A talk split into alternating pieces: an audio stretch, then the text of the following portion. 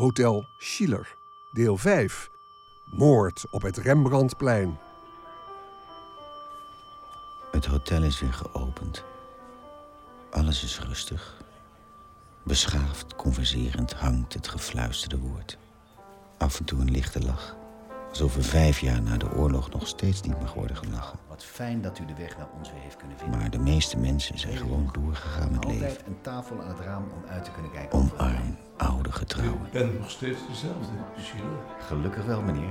Onkruid vergaat niet. heb lang gedacht dat de mensen speciaal voor mij kwamen. Ik de koning was van het Rembrandtplein. Uiteindelijk komen mensen naar een plek die hen vertrouwd is. Iedere dag weer naar een gebouw, een sfeer, een hotel in de stad. Dat ze als mensen gaan zien. Mijn rol is kleiner dan gedacht. Of is het de oorlog die mij nederiger maakt? Alles goed met uw broer, uw zuster, Sheila? Hein en Elsa. Ja, verkeer in goede gezondheid, meneer. Heden asperges. Het is goed voor het hotel om weer eens wat luxe te bieden. De mensen de smaak van de oorlog te doen vergeten. Asperges van het platteland. Vroeger hadden we zo onze adressen, nu is alles anders. Veel kassen liggen nog in puin. Op veel land kan niet worden gezaaid of geoogst. De oorlog is alweer vijf jaar voorbij. Toch gaat het nog steeds niet goed met Nederland. Na de oorlog is de smaak van de mensen niet veranderd. Nu in 1950 alweer. Heden asperges. Toch eet iedereen nog steeds het liefste groentesoep. Kip met vruchten en pudding toe. Iedereen wil de smaken terugvinden van vroeger. De smaak vergeten van dode kat, oude duif en van tulpenbollen. Zijn er nog schone tafelkleden, Elsa? Ja, ja, ja. Ik zal ze even halen.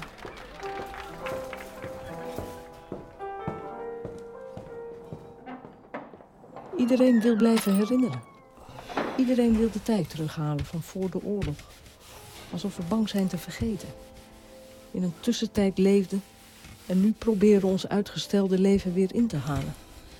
Vorm te geven. Vijf jaar van stilstand te vergeten. Zo voel ik dat. De kamers in het hotel ruiken nog fris, naar verf. Vroeger werd er heimelijk gekookt en gegeten. Deden mensen alles op die paar vierkante meter. Terwijl ik zei dat het niet mocht.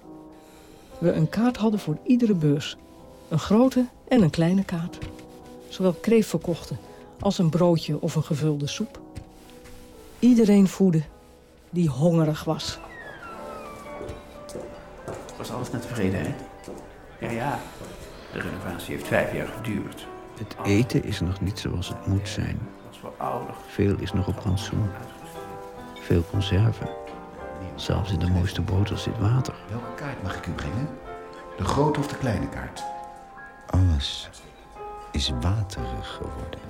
Ook wij zelf zijn op de een of andere manier verwaterd, verbleekt. Alsof onze ziel ergens in is opgelost. Fritsje. Anders zou ik het niet kunnen zeggen. Ah, goedenavond, meneer en mevrouw. Laat mij uw jas ophangen. Vandaag was een frisse voor Lang dachten wij, ikzelf en de gasten in mijn hotel van ver voor de oorlog, mijn vergoddelijkte en verheerlijkte bohemiens, dat we onsterfelijk waren. Dat wij door zouden leven in onze idealen van een betere en mooiere wereld. Onszelf konden ontstijgen, waardoor alles misschien weer te vroeg verdorde. We al te jong, te intens hadden geleefd. Wat zei ik ook alweer vroeger tegen een ieder die het horen wilde? Speciaal tegen haar. De mooie dame in het gezelschap hoeft niet voor haar dessert te betalen. Meneer Schiller, hoe weet u dat toch allemaal? Dat een vrouw na een lange werkdag naar niet zo hevig verlangt als naar een dessert. Na de opening heb ik dat nooit meer tegen iemand gezegd. Wat zal het wezen, mevrouw, meneer? Geen herrie op mijn bord, Schiller. Geen buitenlandse invloeden meer. Uitstekend. Het dagmenu vandaag is Hollands optimisme, meneer. En de pudding is rood-wit-blauw. Alles wat hier voor de oorlog verkeerd ging, kwam volgens mij niet door de oorlog, maar door de jazz. Die uitzinnig was, werkelijk uitzinnig. Alles in beweging zette, alles deed vibreren, trillen, alles bewoog. De zwarte jazzzanger Freddie Johnson is in het Palace Hotel op het Thorbeckenplein. Het wordt overal luidkeels aangekondigd. Ik ga erheen. Met mijn broer Hein. Maar is het niet wild? Uitzinnig? Ik ben er bang voor. Wat zit er in die muziek? De wilde dans van de jazz beukt in mijn hoofd. Hoor de lange, slepende uithalen als ik door de gangen loop van ons hotel. Overal hangt die sfeer van erotiek en sensualiteit. Het zit in het voedsel, in de lucht en het hangt als stofdeeltjes in de kamers. Hoor, achter de al of niet gesloten deuren gasten liefde bedrijven met hun partner, met anderen. Het is bijna te veel om te verdragen. Overal kraken de bedden, piepen de deuren en zucht het hotel. Het hotel druipt van lichamelijkheid. Hé, hier, kamer 19. Een eindelijk uitgestoken hand lokt mij in kamer 24, waar de feministische fotografe Germaine Krul, gekleed in herenkostuum, foto's maakt van op bed liggende vrouwelijke naakten. Draagt ze nu een snoer? Vat maar geen kou, dames. Ik zal u verder niet storen in uw bezigheden. Ze zien eruit alsof ze van roomboter zijn gemaakt. Ja. Bij iedere aanraking zullen smelten. Nu, 1950, zijn de kamers opnieuw bezet. De lakens zijn vervangen. De muren geschilderd. De tapijten gelegd. Isolatie aangebracht. Nieuwe tafelkleden, Hein, alsjeblieft. Goedemorgen, mevrouw Elsa.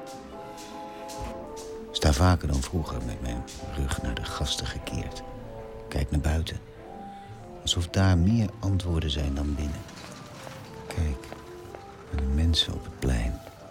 Hoe zouden zij over de toekomst denken? Over het heden? Hebben ze geleden in de oorlog? Geliefden verloren? Ze kijken terug. Sommigen groeten.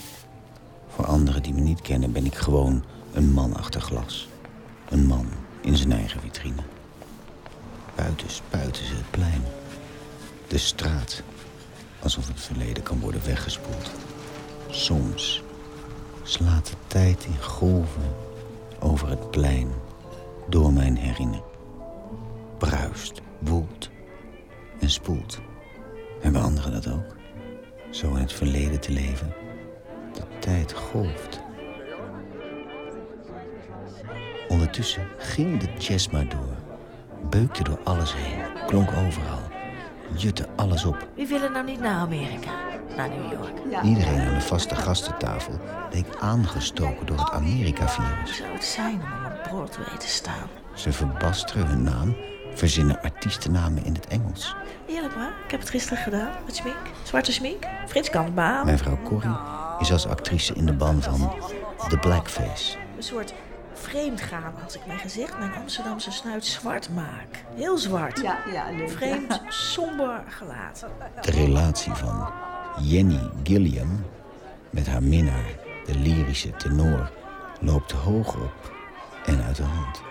Alles ligt open en bloot op tafel. Elsa hoort hen als ze boven is. Als ze de kamermeisjes aanstuurt, de kamers bijhoudt. Ik kan niet zonder. Ik kan niet. Ik heb alles voor je opgegeven. Mijn baan, mijn verloofde. Liefste, liefste, ik wil een gewoon leven. Die Suisse met me trouwen. Ik wil een gewoon bestaan. Waar komt die begeerte vandaan bij hen? Dat onuitputtelijke, onuitputtelijke verlangen. Die honger. Steeds opnieuw. Steeds de dag erna weer. Liefste, neem vandaag. En dan weer. Opnieuw, dag na dag. Ze verslaafd aan hun eigen drama lijken.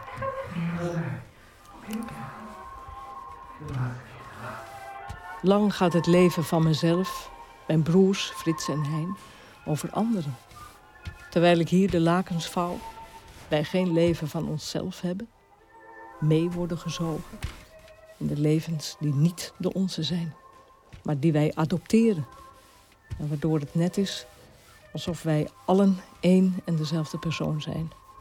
Dezelfde pijnen lijden, dezelfde dilemma's hebben.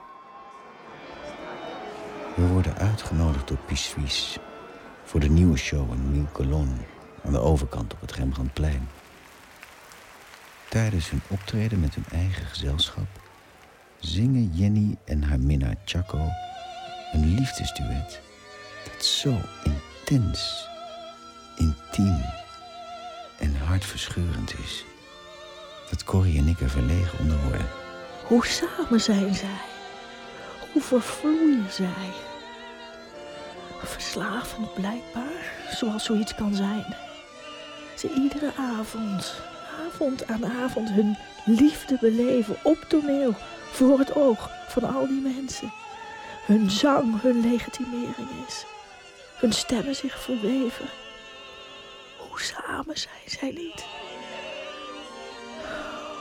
Ver zijn Frits en ik van elkaar. Hij van mij als actrice hield, maar voel dat zijn adoratie voor mij minder wordt. Nu ik ouder ben geworden, levenskracht lijkt te zijn weggevloeid. Hoe heeft dat kunnen gebeuren? Zomaar opeens. Onontkoombaar. Zoals licht wegzakt bij het naderen van de avond. Oh God. Wat is er, Cor? Wat heb je nou weer, Cor? Heb je pijn? Liefde is toch het allermooiste op toneel. Dan mag het bloeien. Moet het bloeien. Waarom zegt ze dat? Haar tranen zijn echt. Ik heb me nooit afgevraagd of ze met mij wel gelukkig is. Ik eigenlijk nog wel van haar? Nu ze meer en meer gewone vrouw is geworden. En wie de esprit van de kunsten langzaam doven. Ze niet meer de actrice is wie ze was. Of dacht te zijn. In het hotel gaat het theaterstuk gewoon verder. We zijn alle doordrenkt. Ook buiten de zaal. Getuigen van een wanhopige liefde en overspel. Het is over en uit, met jou en met hem. Iedereen leeft mee. Maak het een schap. Zonder applaus. Het is waar dat jij Er zijn geen bent, maar we weten allebei Er waar is geen terughoudendheid. Je bekijkt al onze jonge actrices van dichtbij. En heb je Het overspoelt ons. Ze aanbad je, Pieswies. Ze aanbad je. En nog steeds, nog steeds. De grond erop je liep. Ik zweer het, je praat niet over Fie. Ik beloof je te stoppen als wij trouwen. Ik wil een normaal leven, Pieswies. Een normaal leven voor het kind. Alles in het hotel trilt, schudt, schuurt, kermt. Er komt een vreemde sfeer te hangen. We moeten dit onder elkaar met de familie bespreken. Die Chaco hangt rond, sluipt door de gangen. Laatst had hij zich verstopt in een linnenkast en had mij en de kamermeisjes laten schrikken. Ze noemen hem al de vlieg. Chaco de vlieg, een onverdelgbaar insect. Hij is overal, zoemt overal in het rond, kleeft aan de muren. En opeens als je denkt van hem verlost te zijn, vliegt hij op uit de gordijnen. Die Chaco is eigenlijk een romanfiguur, geen echt manpersoon. Zijn drijfveren zijn duidelijk, maar zijn gevoel voor realiteit ontbreekt. Maakt hem een alleraardigst figuur voor een film. Of een stuk. Heijermans zeker raad met hem geweten. Die Chaco hangt buiten rond op het plein. Verschuilt zich achter het standbeeld van Rembrandt als een schaduw. Ik zeg het jullie, dat komt allemaal door de jazz. Die brengt iedereen het hoofdpol. Als die Chaco hier zo vaak is als jullie zeggen, moet hij eigenlijk betalen. Omdat hij gebruik maakt van het hotel. Zij er eigenlijk met een drieën wonen. Hij gebruik maakt van de toiletten. Hij blijft praktisch. Altijd praktisch. Vroeger vond ik het een zwakte. Later blijkt het zijn kracht. Een nuchtere manier om de wereld te bezien. Los van sentimenten. Pieswies trouwt toch met Jenny. De bruiloft wordt hier in het hotel gevierd. Zoals zoveel bruiloften. Op veel geluk en een mooie toekomst het glas hebben geheven. Het gaat door. Het houdt ons in een greep. Het geluk en ongeluk van deze mensen. Onze gasten. Net als ik toen ik met Frits trouwde. Ze heeft wat ze wil. Een normaal leven. Maar toch gaat het weer door. Verslavend blijkbaar, zoals zoiets kan zijn. Toch wil ze zich niet schikken. Iedere avond geeft ze toch weer aan hem toe. We zijn allemaal in het hotel. Ongecensureerd. Als de behoefte aan het zien en het vloeien van bloed wordt ingelost. We schreeuwen horen. Lang en intens schreeuwen. Heeft het allemaal zien gebeuren. Piswies en zijn vrouw zijn neergeschoten. Wat? Neergeschoten. Zo dramatisch als de woordenwisselingen waren geweest. Zo koelbloedig was de moord. Piswies en zijn vrouw zitten aan Was tafel dat de passie die wij allen misten? Corrie in haar acteren. Ik in mijn schilderkunst. Elsa in haar mislukte huwelijk. En aan Hein. Hoe gelukkig was hij? Uit de beste plek, zodat ze hem Tevreden. Als hij ergens afkerig van was, dan was het van passie. Hij de enige was die hierin zuiver was. Zelf zijn grenzen trok. Het komt allemaal door de jazz. Ik zweer het jullie, ik zweer het.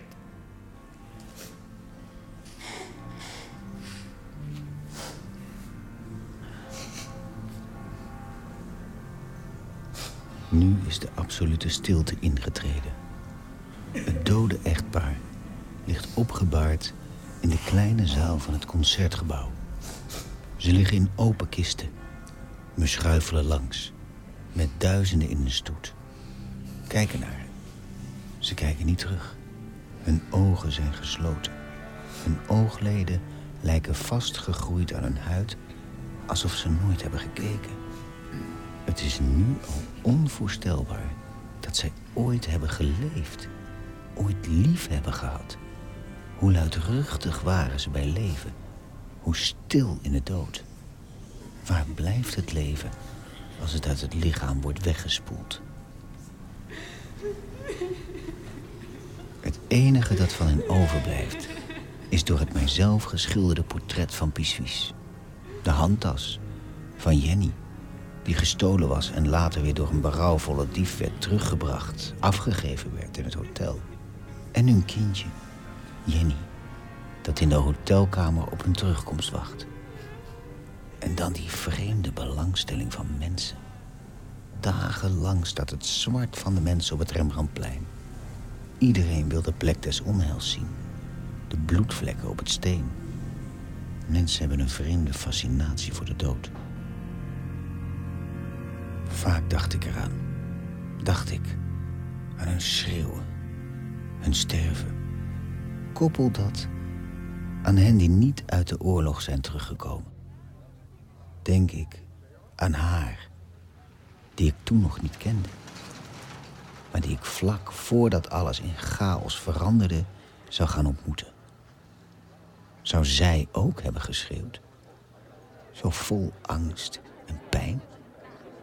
Soms zie ik mijzelf met haar in mijn armen. Draag haar zoals Pissuis en Jenny droeg. Ik mezelf, net als Pissuis, naar voren heb geworpen. De eerste kogels heb opgevangen. Meneer Schiller. Meneer Schiller, neem me niet kwalijk, ik kus door hoor, maar we hadden het er net over. Het, het was toch hier in het hotel dat die Pissuis en zijn vrouw zijn... eh, eh, Ja, zeker, zeker. Dat is eh, hier voor de deur geweest. oh, Mijn broer heeft het zien gebeuren. Zie ik ons voor me, terwijl ik langzaam met haar in mijn armen naar beneden zak. Om hulp roep. Wil leven. Hein, tafel 4 bij het raam wil even meer horen over... eh, Alweer? Heb je even tijd? Hij durfde wel, maar mocht het niet. Ja, vaak denk ik daaraan. Denk ik dat wij, zij en ik, hen zijn. Al zou het best kunnen dat de liefde, het verlangen daarnaar, alleen bestond in mijn eigen verbeelding. Gewoon zoals ik wel eens vaker naar buiten kijk. Ze liepen hier door de deur in de richting van Mille Colonne aan de overkant. Langs het standbeeld van Rembrandt. En daar zijn ze neergeschoten. Door haar, of door Jenny's minnaar, die meteen de hand aan zichzelf sloeg. Nog steeds, nog steeds vragen mensen naar de moord. Zelfs nu, in 1950. Alsof er geen andere moorden zijn geweest. Alsof wij alles wat daarna is gekomen niet kunnen begrijpen. Niet durven te snappen. Al die foto's van hen die later in de oorlog het leven hebben gelaten. De opeenstapelingen van lijk, lichamen. Daar wordt liever niet over gesproken. Liever niet. Het is te vers. Iedereen praat liever over die oude moord, omdat het over de nieuwe steeds moeilijker lijkt te spreken. Al die dingen die zich met elkaar gaan combineren, samenvloeien. De kreten van de een bij de ander gaan horen. De pijn van de een die van de ander wordt. Observaties vervormen. Beelden, beelden zich vermengen. Dan zet hij het pistool op zijn eigen borst en schiet zichzelf neer. En zijn vrouw schreeuwen het uit. Schreeuwen het uit. Blijven schreeuwen tot het langzaam stiller wordt. Het was een feit dat wij overal getuigen van waren. Wij de verhalen adopteerden alsof ze ons toebehoorden. En bij het hotel hoorden. Bij de kamers waarin het zich afspeelde. Bij de borden waar de mensen van aten. En bij de wijnen die ze dronken. En ook al werden de stoelen weer opgevuld, toch liet hun dood een enorme leegte na. Er was ook iets van de onschuld vermoord. Soms leek het dat alles wat er daarna in de wereld gebeurde, zijn wortels had gevonden bij Sheila. Vanaf het Rembrandtplein het kwaad uitvloeide in alle richtingen. Het is een rare tijd. Pissuis en Greta Brakensziek zijn ons ontvallen. Herman Heijemans, Dirk Witte. Ze laten een grote leegte na in de kunsten, maar ook aan onze vaste gastentafel. Om onze zinnen te verzetten gaan we naar de film. De Blauwe Engel, met z'n drieën. Een familieuitje. Mijn broer Hein, zuster Elsa en ik. Corrie gaat niet mee. Gevoed door teleurstellingen gaat ze steeds vaker te bed. Ze heeft iets gemist. We zijn sprakeloos. Behalve de normaal zo stille onder ons, de beschouwende. Mijn broer Hein zingt en spreekt in superlatieven, de overtreffende trap.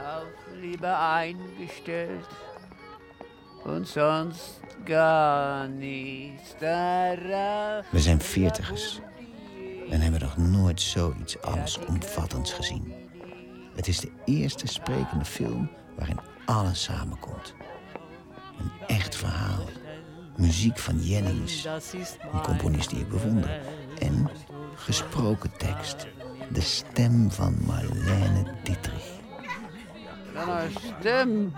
Zo prettig is het om Duits te horen. Zij is de lokroep. De sirene die ons terugroept naar het land van onze vader. Vreemd genoeg doet ze me aan mezelf denken. Ook Elsa had altijd al een mooie stem. Onze Duitse vader noemde haar naar de Elsa-figuur uit de opera Lohengrin. Gooit met de deuren, Elsa, als je ziet dat we naar je luisteren. Je hebt nooit... Hoe zou mijn leven eruit hebben gezien als ik wel voor publiek had durven zingen? Dan werkte ik niet voor mijn twee broers naar de wens van onze vader in het hotel. Ja, Je bent dronken. Ja, dronken. Meestal ben ik bang voor vrouwen, voor bijzondere vrouwen. Zit vanaf mijn vaste tafeltje in de hoek van het restaurant iedereen te bekijken. Wend mijn blik af als die van een vrouw mij kruist. Maar zij, Marlene, is een vrouw voor iedereen.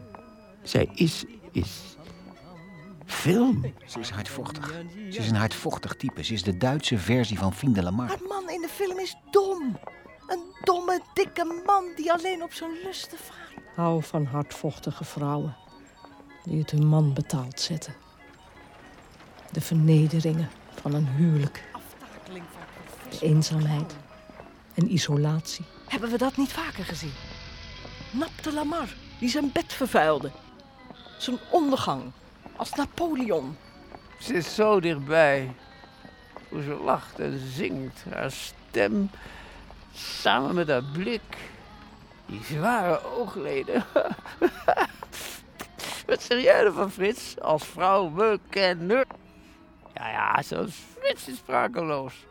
Het is niet der blauwe engel waardoor ik sprakeloos ben, maar de film daarvoor, die de beelden van Marlene Dietrich verdringen. Al weet ik niet goed wat het is, maar het maakt me bang. Voor de film was meer een soort journaal. Stromen ratten bezetten in golven Europa. Boeventronies kijken ons aan. Onheimische moordenaarsblikken. Hun ogen staan vreemd alsof ze krankzinnig zijn. Sommigen kwijlen. Wat bedoelen ze ermee? De directie van de Duitse bioscoop aan de overkant van het plein. Eine ganze Gruppe von polnischen Juden Ze lijken niet op Joodse cliëntele. Op de diamantairs, met hun schrandere gezichten. Op de Joodse kunstenaars en artiesten. Mijn verheerlijkte en vergoddelijkte bohemiens. Met hun gevoelige blikken, hun handgebaren. Dit lijken moordenaars. Die mij en alle die argeloos zijn willen bespringen. In het holst van de nacht onze keel doorsnijden. Door de gangen sluipen. Inbreken in onze wereld. Het gezicht worden van onze angsten. Der Jude ist der plastische Dämon des Verfalls der Menschheit. In de nacht zit ik op, klaar wakker. De ratten lopen langs mijn bed, over mijn hoofd. Sla ze van mijn borst. Het is gewoon te veel geworden in mijn hoofd. De moord, de schoten op het plein, het schreeuwen, de stilte, het oog in oog staan met de dood. Misschien heeft hij Hermans. Komt het allemaal door de jazz? Leven we te groot? Te veel op de toppen van alles? Wat te veel is voor onze muizenharten. Het gevoel van benauwenis groeit. Oude beelden keren terug. Ze zijn vertrouwde gasten aan de vaste gastentafel in mijn hoofd. Het paard van Buzio, dat er wel in komt, maar er niet meer uit. De angst en paniek van het beest. De muizenplaag, ontketend door de familie Heijermans. Het deeg voor het brood dat in de vensterbank stond te rusten. Sst. Laten we het dan niet wakker maken. Laten we het kwaad niet wakker maken. Slaap maar, mensen. Slaap maar. Toch rijst er iets donkers dat opzwelt als deeg. Meer en meer volume krijgt als het de kans krijgt om te reizen. Ergens hangt de spanning van een groot dier dat onontkoombaar nadert. Van een dier vastbesloten in zijn tred. Ik, het schudden voel van de aarde. Fritsje. Zachtjes met de deur.